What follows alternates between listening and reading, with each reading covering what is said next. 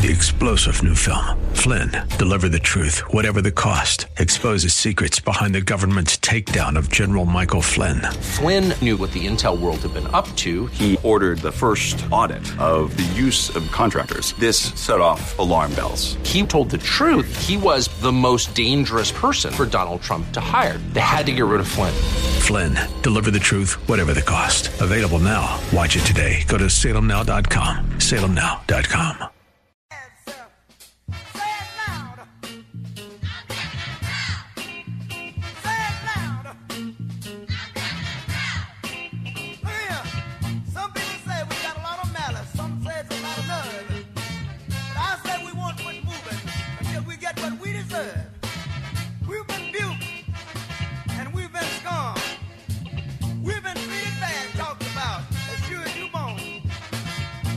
10 I'm on. This is Dr. Bill with a little Say It Loud, You're Black and You're Proud. So we got a lot going on this week. How about that, guys? Busy week. George Floyd and the cop up in Minneapolis. Uh, I'm always curious to see how the ultra liberal cities end up handling their uh, ultra I don't know what you would call it, difficult situations, but it's interesting to see. So we'll talk about that. And there's three aspects to this, and I'm not going to get into it at first, but I just wanted to tell you what I'm going to focus on is the civil unrest and the criminal activity, the police conduct, and a little bit about the riots and the psychology of it if we have time. Well, let's talk a little medicine real quick, though. There's another study on Plaquenil, hydroxychloroquine, that came out, British Medical Journal, uh, European study. 181 patients, 84 were assigned to receive the uh, hydroxychloroquine within 48 hours of admission. I don't know why they waited up to 48 hours. And then 89 did not receive it. And the statistical analysis says there's a, a little bit of difference that the people who did not receive it actually did better. Uh, if you look at the raw numbers, it's not a whole lot. And of course, 181 people, when you've got a pandemic that's involving hundreds of millions of people, doesn't seem to me to be a very powerful study. Uh, but I, I must say, to the author's credit, they do recognize that this is not uh, a study of the use of hydroxychloroquine, Plaquenil, as preventative, and that there may be some flaws in it in that it was started 48 hours after people were in the hospital and they were already sick. So I, I think that uh, we still have a ways to go when we look at this drug and the effects that it has on the on the virus and on the natural history of the disease. The, the problem is is this cytokine storm, cytokine storm. And I've talked with you guys about this before about the white blood cells getting recruited. They start releasing all these toxic chemicals, and their their purpose is to try to kill the bad actors, the virus or the bacteria that invades the body, and also to recruit other white blood cells, let them know that there's uh, a war going on. Well, you get enough of these inflammatory proteins in your in your system, these cytokines, and guess what? you end up with a secondary reaction where your own tissue is being damaged by your own body's defense mechanism. So, uh, you know, this is a, a tough situation uh, for the body to handle. Uh, novel viruses like this and the viral load. And we know that a lot of the problem is a secondary response, not necessarily the viral infection, but the body's own reaction to it. So we have to use multiple agents, anti-inflammatories like corticosteroids and Plaquenil. Uh, of course, we've got the antiviral agent remdesivir, which I've been talking about, and it's doing such a great job at our little hospital.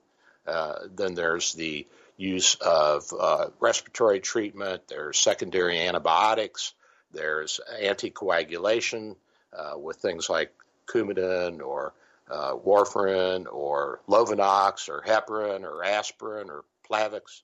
And all these things together seem to have a synergistic effect, at least in our setting, because we haven't had many people die. Um, you got somebody on the phone for me, Todd, about the riots? Yeah, we have Todd waiting for you, Doc, if you're ready. I'm ready, Todd. What up? I'm re- I'm ready. I'm ready, Doc. God bless you, buddy, for um Todd? for everything you're doing. I guess we lost him. No, No, he, I'm right here. I'm right here. he's got to turn his he's got to turn his mic his uh, radio down. He's, I'm right he's- here. I'm right here. I'm right here. Okay, well, turn your radio down. There we go. Yes, There I am.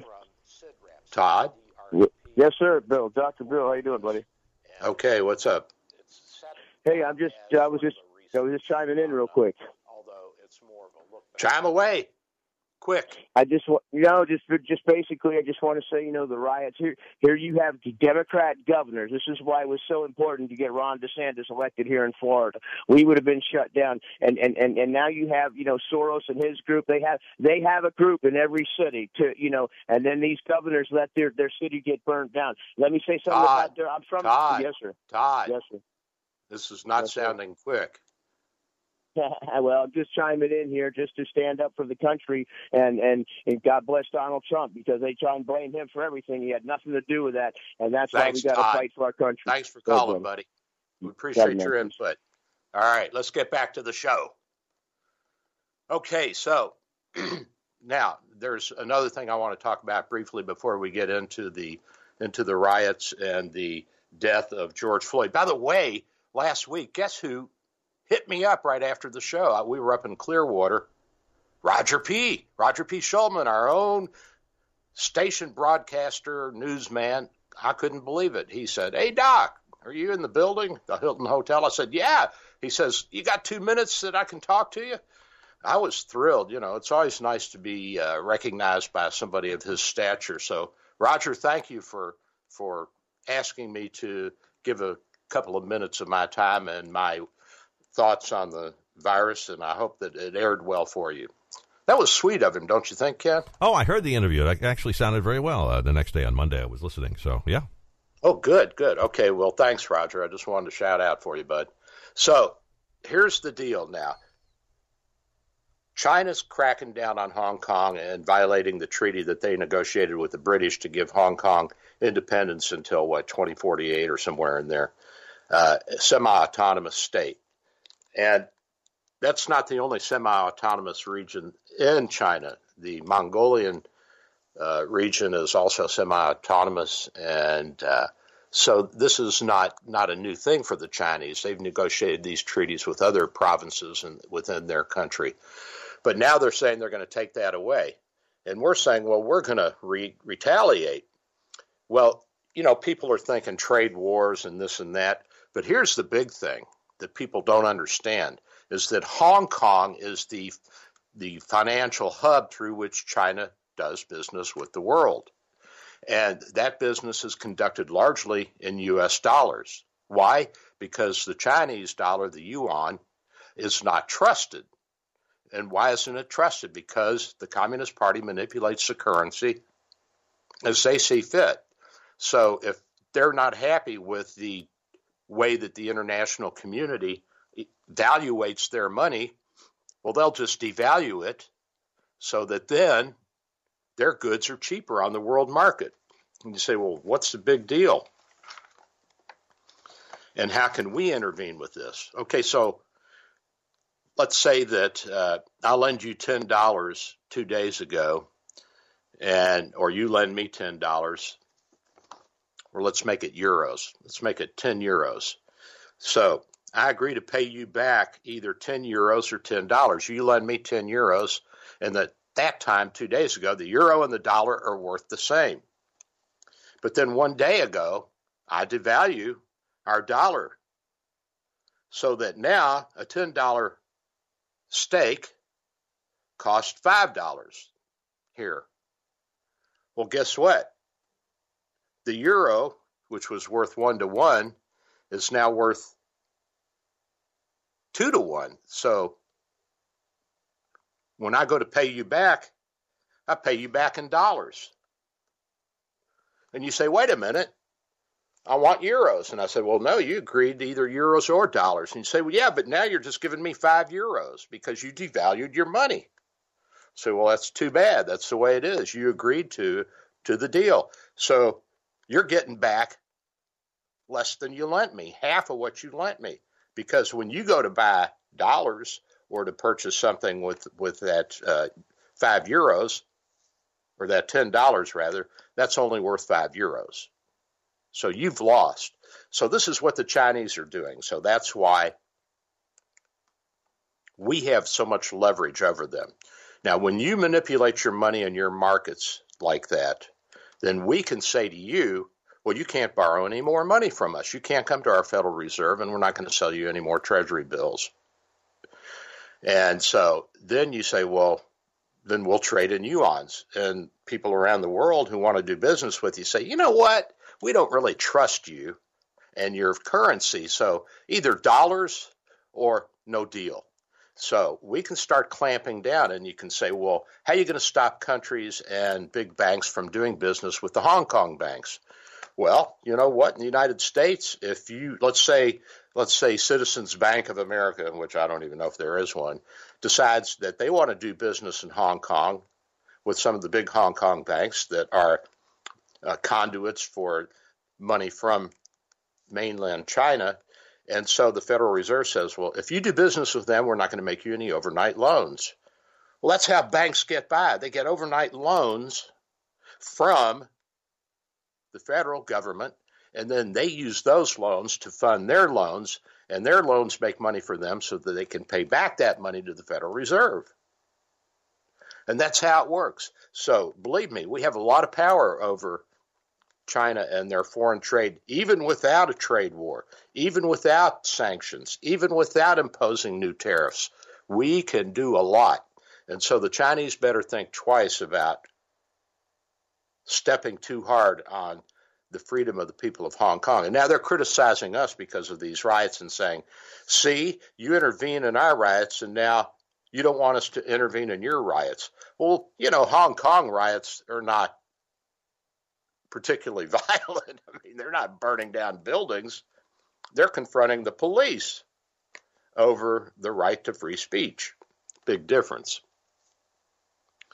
So that's my little uh, takeaway on that. And by the way, Congress has taken that up, and they are looking at uh, what they can do to intervene in the uh, dollar yuan uh, tussle there in Hong Kong and how our intervening in their use of our dollars in world trade can put pressure on them to behave and to be open to expanding democracy within their country. And of course, they don't want to. The Communist Party doesn't want to give up because you know what?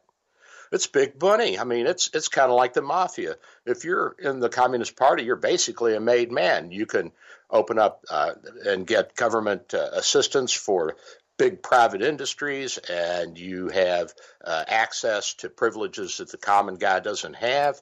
And so there's a lot of benefits to being in the party. You know, it's it's kind of like being in Congress, but in Congress you have some differences between the left and the right, and the Democrats and the Republicans and the centrists. Whereas if you look at the Communist Party meetings in China, which they had one last week, everybody's clapping in unison. Everybody's standing at the same time, sitting at the same time. There's no dissent. It's whatever the party line is, that's what they do. So we'll see where that goes. now it's going to be a long show with this uh, with this whole situation with with George Floyd and his death up there in in Milwaukee.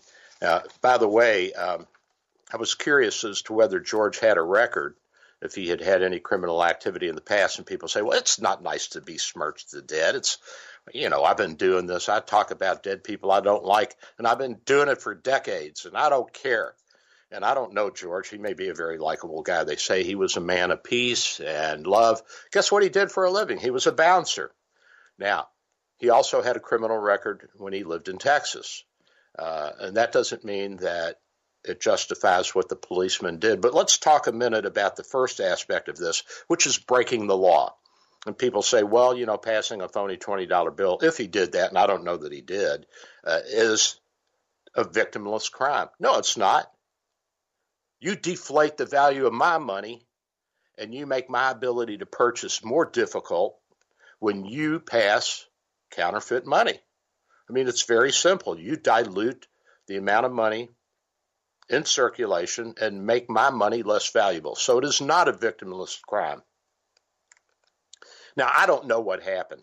I've looked at the video, what little I can find, and the first thing I see is George being handcuffed and, and told to sit down against the wall of the building. And then there's obviously a time lapse, and then all of a sudden you see the cop with his knee on George's neck. And I think that's egregious behavior personally. I, I I'm I'm going to get into the cops, but first let's let's finish with George. I don't know if George was resisting arrest. Now the police that were involved say that he refused to get into the squad car. Uh, I don't know if that's true or not because we don't see that part of it. What we do see is that the cop has his knee on the guy's neck and the guy's yelling, I can't breathe, I can't breathe, let me up. Well, if you can yell, I can't breathe, you're breathing. So, was he breathing? Was he choked to death? No. Now, Milwaukee and Wisconsin, or Minneapolis and Minnesota being the wonderful, liberal, open states that they are, you can't get any information. It's all sealed.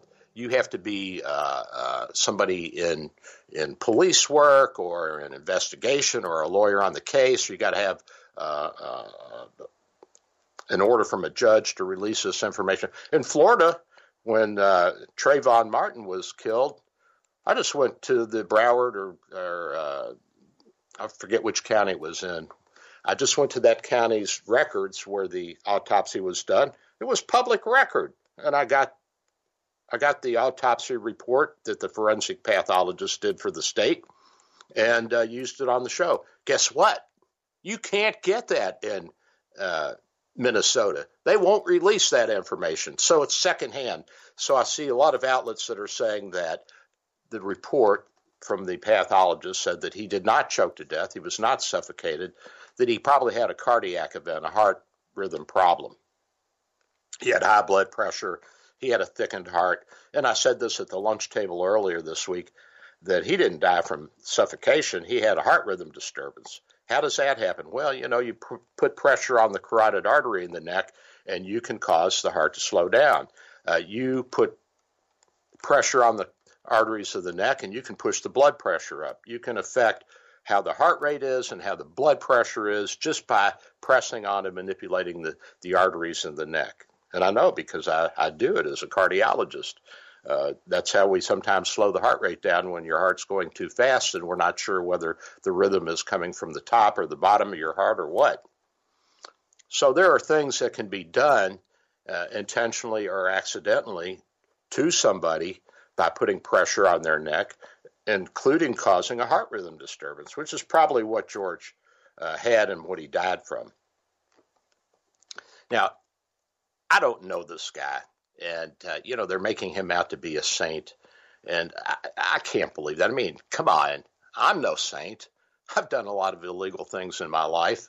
Thank God the statute of limitations has gone by, Ken. But you know, certainly I'm no angel, and uh, when I die, I don't expect people to say, "Oh, he was a wonderful guy." You know, I could be a real a hole at times. Uh, that's just the facts of life hopefully I've gotten a little nicer with age, and I'm sure that George mellowed too. It had been a while since he had had any any run-ins with the police, from what I could see of the records that I could pull up. Not that I know whether those records are accurate or not, because again, it's it's hard to get information. You know, the wonderful thing about Florida is you can pull up so much information. We are so transparent in this state. You can go to the Florida Department of Law Enforcement, and for a small fee, you can search somebody's state uh, arrest record and see if they've had any arrest. We do that all the time when we hire people at the office. We had one one woman come in in her mid to late 40s, seemed like really nice person. Everybody loved her, and I've always said that if everybody loves the the new guy in the emergency department or the new nurse in the emergency department, you better be careful. They're probably a sociopath and they'll be in the drug cabinet the minute they can. So I said, wait a minute, let's check this out. Sure enough, this lady had had an arrest for grand theft in the 1980s or 90s. Uh, that doesn't mean that she wasn't a good person now, and everybody's allowed to make a mistake, but I'm always suspicious if things sound too good and too rosy. So, okay, let's say that George didn't do anything to provoke the police. Let's say that he didn't refuse to get in the squad car, that they just didn't like him. They didn't like him because he was black, or they didn't like him because he was six foot six tall, or they didn't like him because he was saying, I didn't do anything wrong, whatever it was. And they knelt on his neck and they caused him to die uh, and, and unintentionally, from what I can see and tell. And so now third degree murder charges have been brought, which is equivalent to uh, uh, a, a, voluntary manslaughter charge, I believe, in Florida. It's uh, when you cause somebody's death uh, without intending to, uh, through your negligent acts. Uh, and and certainly it was very negligent of the cop to continue to kneel on his neck and to give him a hard time. I mean, there's plenty of cops there. Why didn't they just pick him up, throw him in the squad car, and get it over with? I don't know. We'll have to see what the investigation brings forward. And we need to see the whole film. We need to see what happened between the time that George was up against the wall and the time that he was on the ground on the other side of the squad car. There's a big gap there. Uh, and you know that there's some video somewhere, and that this has been edited. It has been edited undoubtedly. That a big chunk of this video is being withheld uh, uh, uh for effect and that doesn't forgive what the police did, but there may be some mitigating circumstances that we have to take into account that would have perhaps precipitated the actions of the police, as egregious as they were, and as uh, negligent as this cop was in his behavior. Uh, still, there may be some mitigating circumstances that may lessen the charges against this cop. I don't know. Now, the family wanted first degree murder, and of course, that's not sustainable.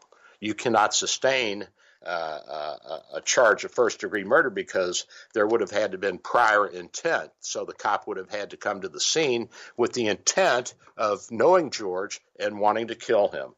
And there's just no evidence of that. Now, the cop's got some problems too. Apparently, he's had some disciplinary problems. And these disciplinary problems have involved, uh, you know, in part misuse of force, and and that's not a good thing. That's not a good thing. And so this gets into the whole thing of uh, how do we police our cops? Well, as you know, I have said over the years that the cops need oversight. They need oversight because they're human beings, just like you and me, and uh, they have extraordinary power. You take a guy with a high school or uh, college education, and you young guys mostly, and you give them a badge and a gun, and uh, what two or three months of training. I don't know how much training they get. Do you know, uh, Ken? I don't think they get a whole lot of training, do they? It's at least like six weeks or something like that. I'm not sure, to tell you the truth. Six weeks to three months, somewhere in there. Yeah. Yeah, but I mean, you know, that's like going to basic training to be a soldier.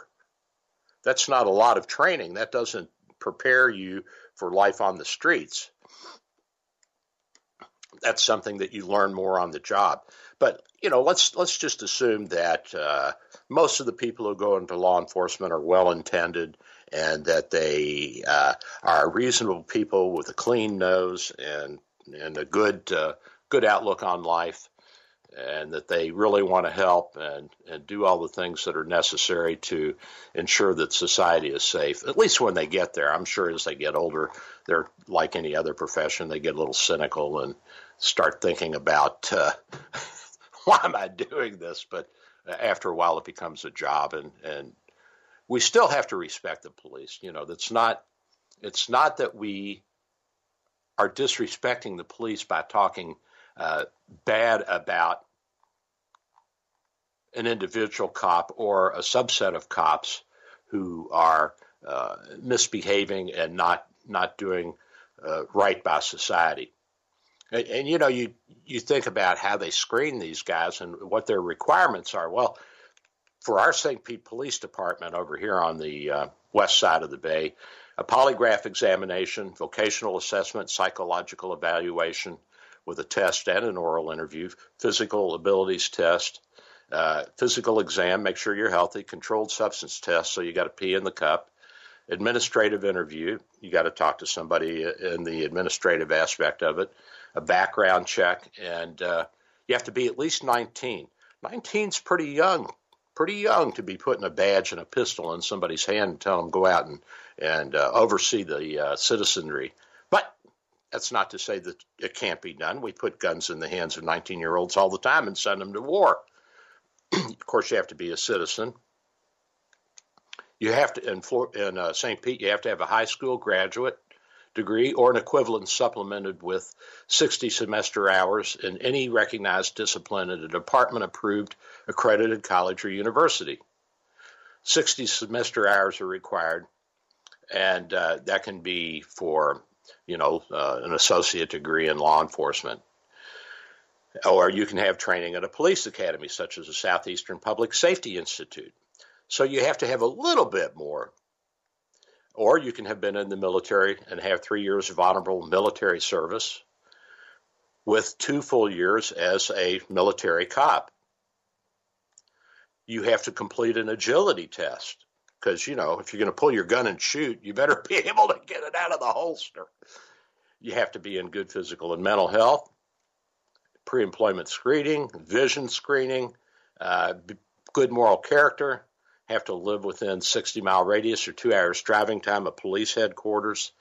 Uh, so there are some basic requirements. And now the police will say, well, you want to oversee us? You want a civilian board doc to oversee us? And I say, yeah, yeah, I do, because I think that you guys need oversight just like any other profession, maybe even more so because you have so much power in your hand. You've got a nine millimeter with a nine shot clip.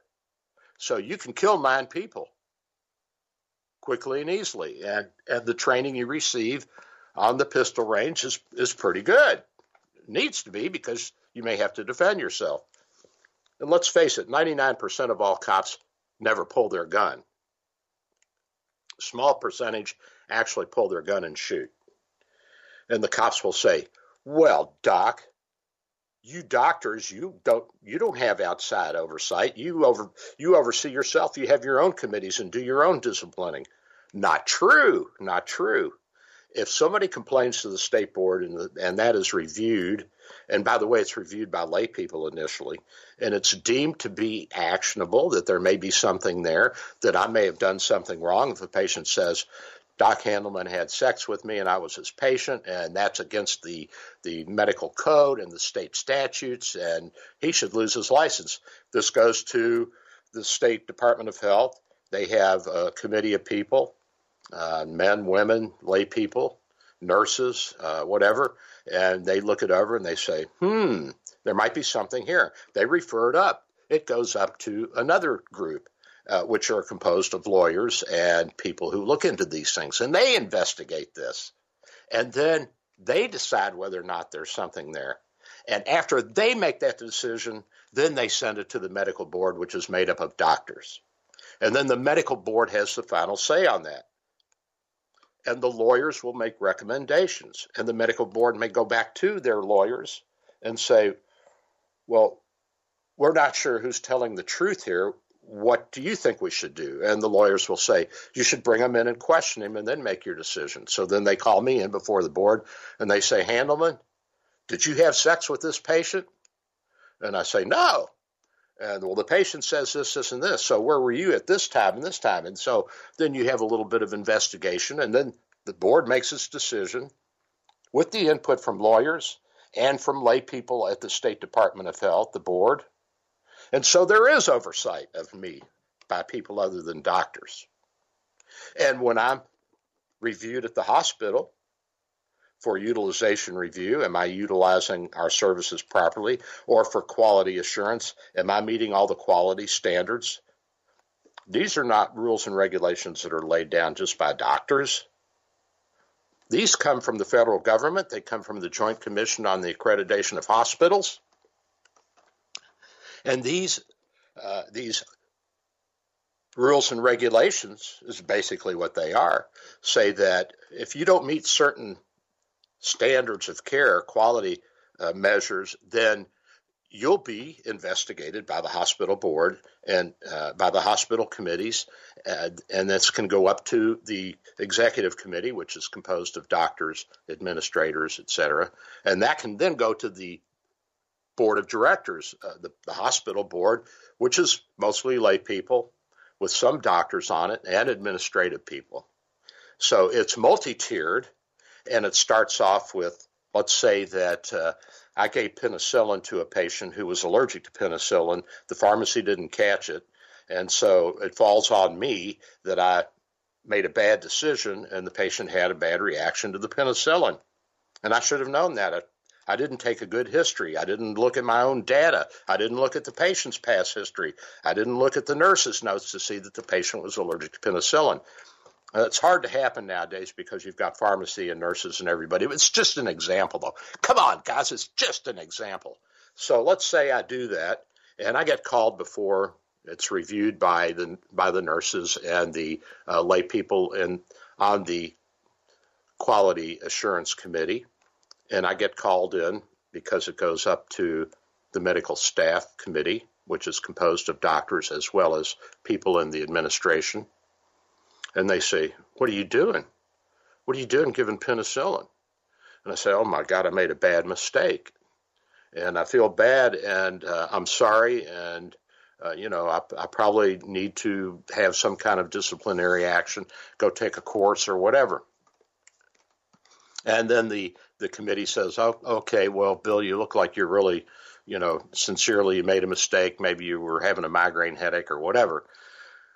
Or they say, you know, this is not adequate because you've had a couple of other incidences and we're going to send it on to medical executive committee. So then that goes to the group of doctors that are elected as the governing board of the medical staff. And then they say, well, you know, we're not happy with your behavior, Handelman, and we're going to discipline you. Uh, you're on probation. And I say, well, that's not fair. And they say, well, then we'll send it up to the board and the board will look it over because the board has to approve everything anyway that the med executive committee does. 99% of it, they just rubber stamp. So when the police say that it's not fair that we have oversight by non policemen when you guys, as doctors, don't, they're way out of line. That is absolutely, positively not true. And so we got this cop who's had disciplinary problems in the past, apparently. And again, it's hard to get the real data because when you go into uh, Minnesota, they being the wonderful liberal state that they are, are not going to let you see anything because they, they they don't want they don't want you to know what's really going on. Unlike Florida, where we're a bunch of rednecks and crackers and hillbillies, and and we're bad, but you can find out anything about anybody down here, just about. And uh, so you can't find it out. So we're we're getting secondhand information from the news agencies, and we know that the news agencies are biased and that they're going to let out what they want to let out. So let's say that this guy, what was his name, Chauvin, is that his name? I think Ken, the cop. I think so. Yeah, it sounds right. You know, I think that he had had some disciplinary problems in the past, but every time. Uh, I guess it was swept under the carpet because he continued on as a cop. And I guess after eight or 10 times of doing this, you figure, well, hell, I can get away with anything. And maybe he can. I mean, maybe as a cop, when you have a badge and a gun, you can get away with almost anything. But not this time. He got caught. He got caught with his knee on the neck of a guy who probably did not deserve to be uh, so roughly handled and certainly didn't deserve to be held down for as long as he was. Now, if you just put your knee on his neck for a minute and you got up and said, All right, get in the squad car, or if you had used a taser or mace or something else, uh, you know, you would have been criticized, but you certainly wouldn't be on trial for third degree murder, which this guy's going to be on trial for. And there'll be civil rights charges brought by the federal government. And guess what? Civil rights charges are uh, they're a lot tougher to to get out of, and the penalties are a lot stiffer, and can even include uh, execution. Did you know that? Uh, if you violate someone's civil rights, and it results in their death, you can even be uh, you can receive the death penalty and be executed. And I didn't know that. I heard that on one of the news shows from a lawyer. So this is a big deal for this cop. Now he's ruined the life of or the lives of the family members, and they're going to be embroiled in litigation for a decade to come. And litigation's no fun. Uh, it sparked a, a, national protest with a lot of riots, and the rioting is uh, is uh, deleterious to the society. It destroys small businesses and uh, tears down the moral fiber of our of our society. It involves people in acts that they wouldn't normally commit. So there's a whole other thing, and and you've got a, a, an unnecessary death here, regardless of what the guy did, regardless of whether he was a good or a bad guy. It doesn't matter. It doesn't give you the right to uh, cause his death, either accidentally or on purpose, by your negligence. You know, if I'm negligent and somebody dies, I get sued and I could lose my license.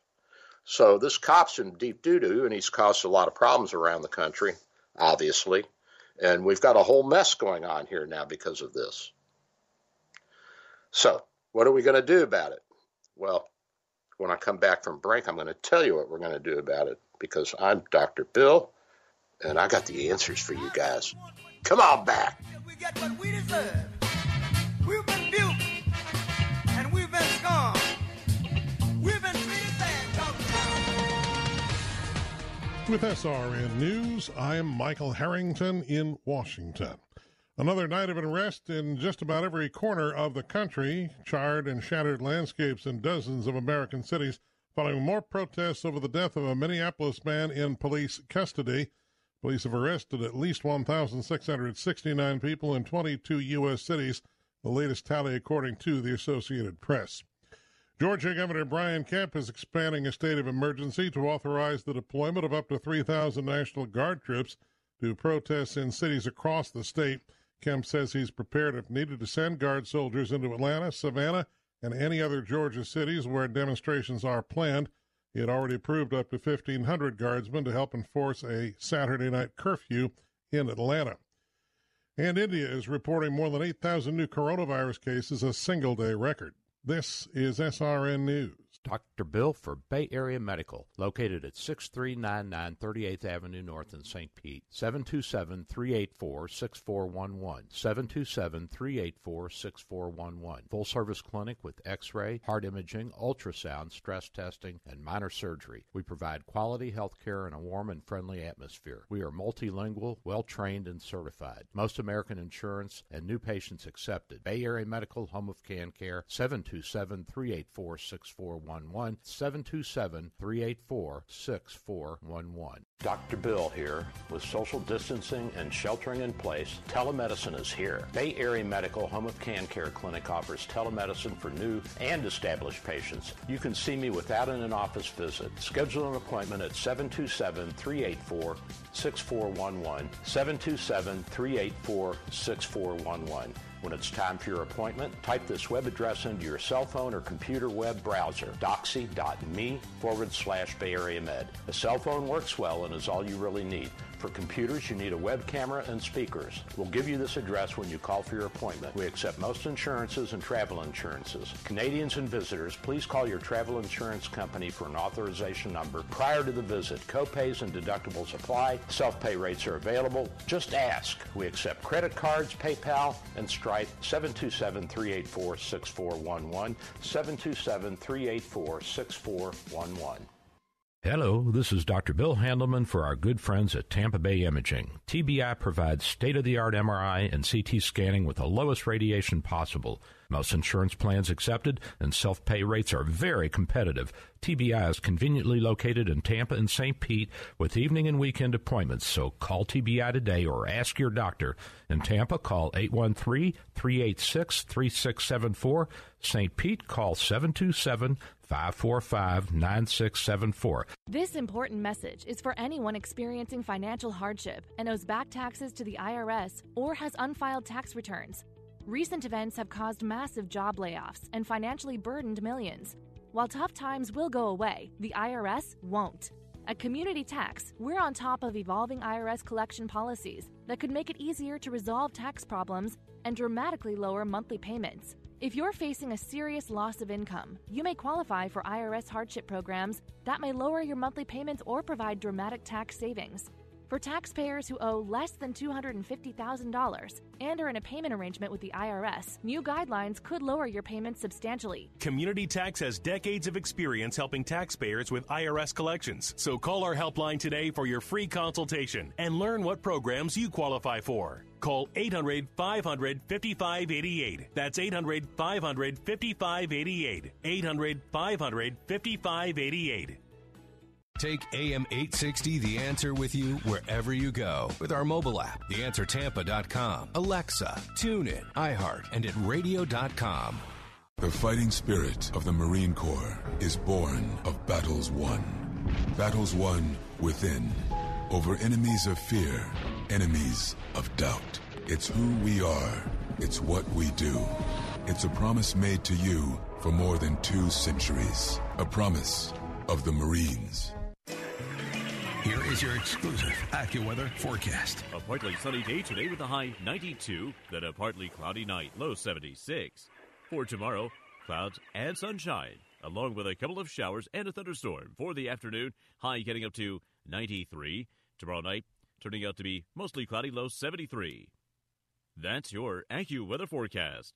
I'm Kevin Snyder for AM 860, The Answer. Some people say we got a lot of malice. Some say it's a lot of nerve. But I say we won't quit moving until we get what we deserve.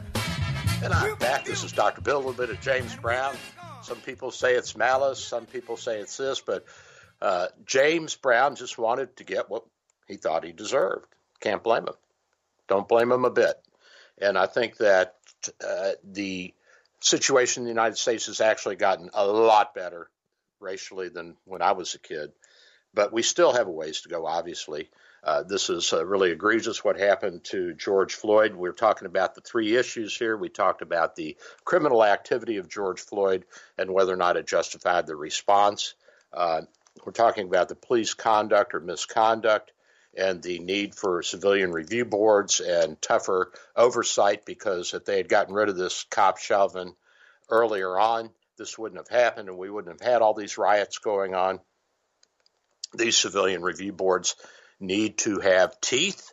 Uh, we need federal laws that mandates this for police departments greater than a certain size, and uh, the the civilian review boards need the power to subpoena and to uh, push things up to the prosecuting attorneys and district attorneys and their and their jurisdictions, and to have some assurance that their recommendations will be reviewed appropriately and legal action taken uh, if uh, it's determined that their assessment of the misconduct of the police is right. And that's not to say that the police are bad. They're just people. They're just people like you and me. Okay, so that was part two. That was the second issue. Now we have the third issue of the civil unrest and the riots. And this is really a mess. And you know what? I all I have to do is think back when I was that age and my involvement in the chaos of the late '60s, and, and I was involved in it. I'm, I'm not going to tell you I wasn't, uh, and I was probably on the wrong side at that time, from a conservative point of view.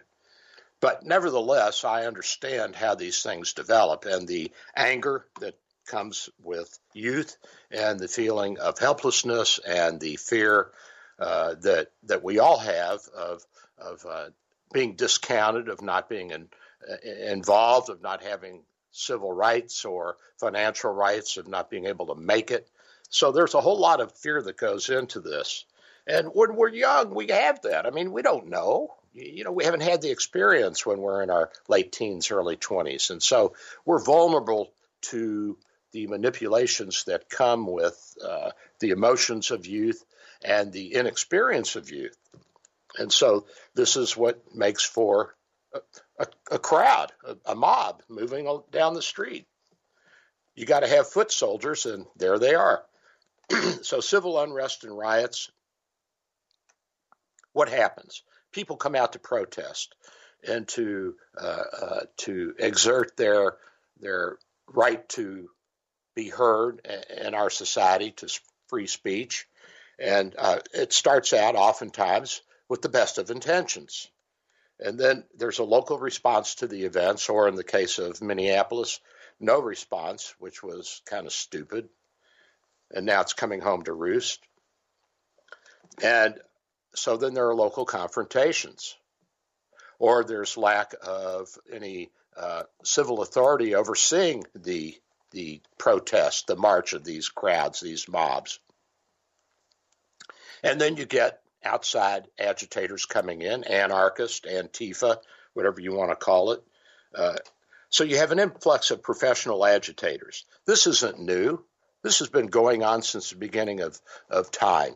Uh, the the big race, the largest race riot, which I talked about in the past in 1863 in New York City between the Irish Americans and the Black Americans, uh, was also fueled by Irish thugs coming from other cities Philadelphia, uh, Washington, Baltimore. And uh, so there's this outside influence that comes in. And there are people that actually make a living as professional agitators. You may not believe that. That's a fact. I have talked to people. I was on an airplane one one year, uh, one time years ago, and a woman was going out to San Francisco. I was headed out there too, and I asked her what she was doing. She was being paid to go out. There was a protest going on. I don't know about what, but she was being paid to go out there and protest. I said, "How does that work?" She says, "Oh, you know, you get get a hotel room and you get uh, you get spending money for food and and getting around town money, and you get an airplane ticket out to San Francisco. So you go out and you protest for a while." Then you go have some fun, and then the next day you go out and you protest some more. So if you think that there are not professionals going out to do this, you ain't thinking. And the anarchists, which are the cousins of communists, and the agitation that they bring into it inevitably involves violence. So this escalates to violence quickly, especially with the lack of any police or military intervention.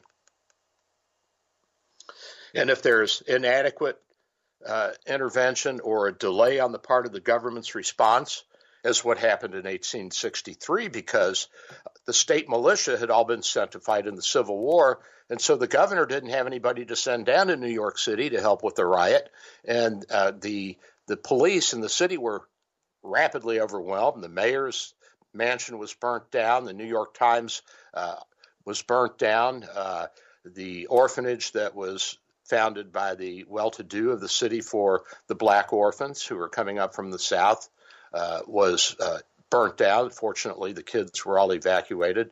Eight or ten black men were lynched. Uh, there were at least 120 deaths. Some people say a thousand. The largest race riot in our history, and partly because there just wasn't enough cops and military and national guardsmen, state militia to come in and handle it and keep it from getting out of hand.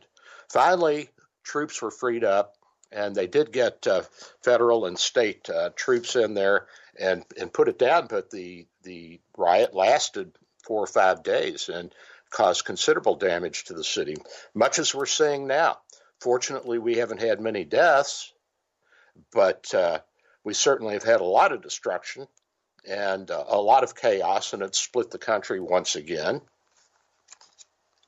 between those who think there's justification for this kind of behavior and those who think that law and order is is paramount because innocent people and businesses are being targeted by these crowds. So then you have this lack of local response or inability to response. The mob feels empowered and they react even stronger. So they start turning over cars and burning down things and taking over a police station. So the military is called in to restore order. And then what happens? Then you have the criticism that we're living in a police state. Why are national troops, federal troops being sent in for a state or local matter? Because the state or the local jurisdiction can't handle it. Somebody's got to come in and help them out. They need help. And as wacky as some of these left wing uh, liberal Democratic mayors and governors are. in my heart of hearts, I don't think that they want to see their own cities and states burnt to the ground. I don't believe that. I mean, there may be that oddball that, that would like to see the country torn apart so that they could rebuild a socio fascist uh, state, you know, a, a quote, quote, communist or socialist state, which is just basically fascism. Come on. It's fascism with various levels of government control, one party systems. So the military is called in. In the aftermath leaves businesses and neighborhoods destroyed, and it may take decades for them to get back on their feet. And where's the justice in that? And what does that prove? How does that help? It pushes up property taxes, pushes down property values, it pushes up our, our hazard insurance uh, and our business insurance. It pushes up the cost of everything because a lot of these businesses are insured. They they have hazard and liability insurance. They have property insurance. They have fire insurance.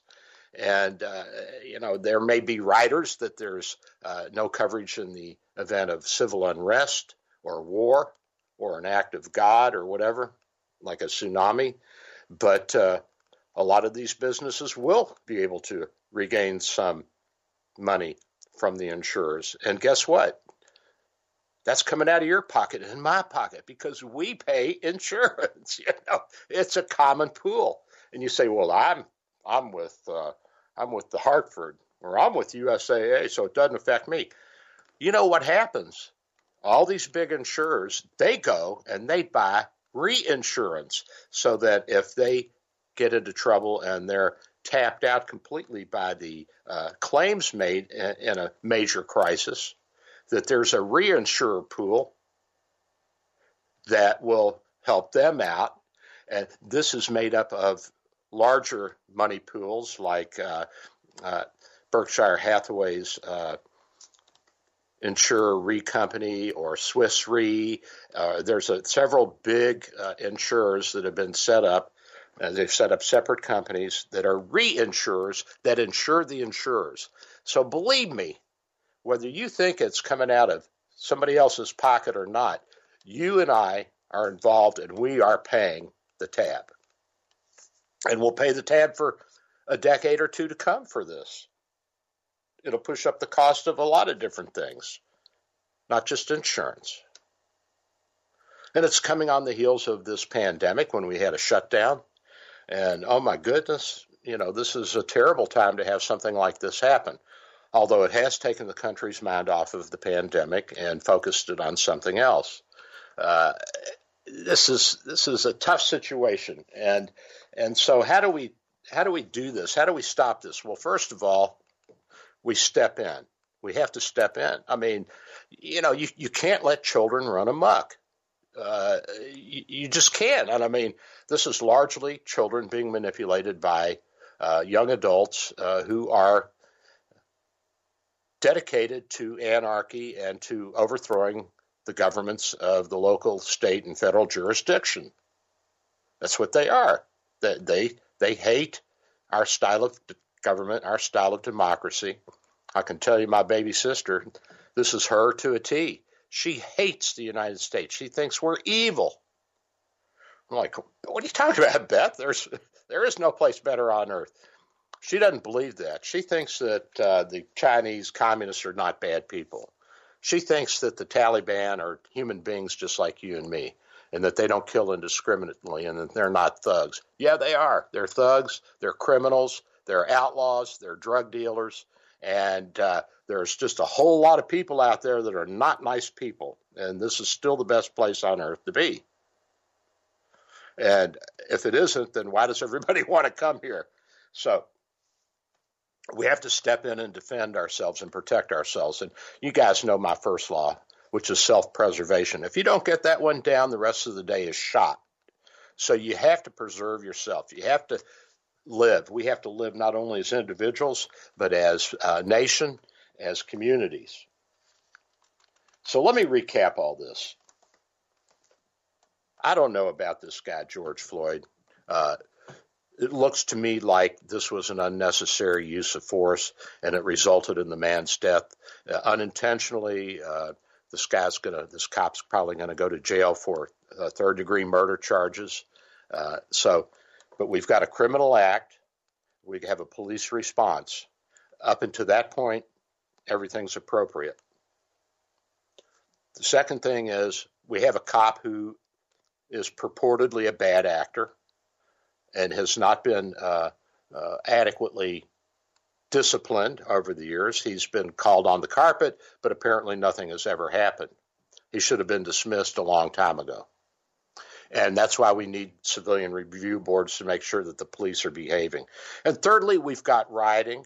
We've got young people who are easily influenced by outside agitators, have turned peaceful protest into mob violence, and uh, we got to put a stop to that. So we got three things we have to attack here the criminality, the police misbehavior, and these characters that are agitating to force these widespread riots. And that that's what I've got to say this morning. Ken, what do you think? Did we hit anything? I think you got it all, buddy. all right. Is Joe still there? You're, are you there, Joe? Or Joe's you going. riding? He, he, uh, he, has got things to do, I guess. So. Oh, he's out right. He's probably out. He's an agitator, I think. yeah, about 10 seconds, Doc. Say goodbye. I'm out of here. Bye, everybody. Love you. See you next week.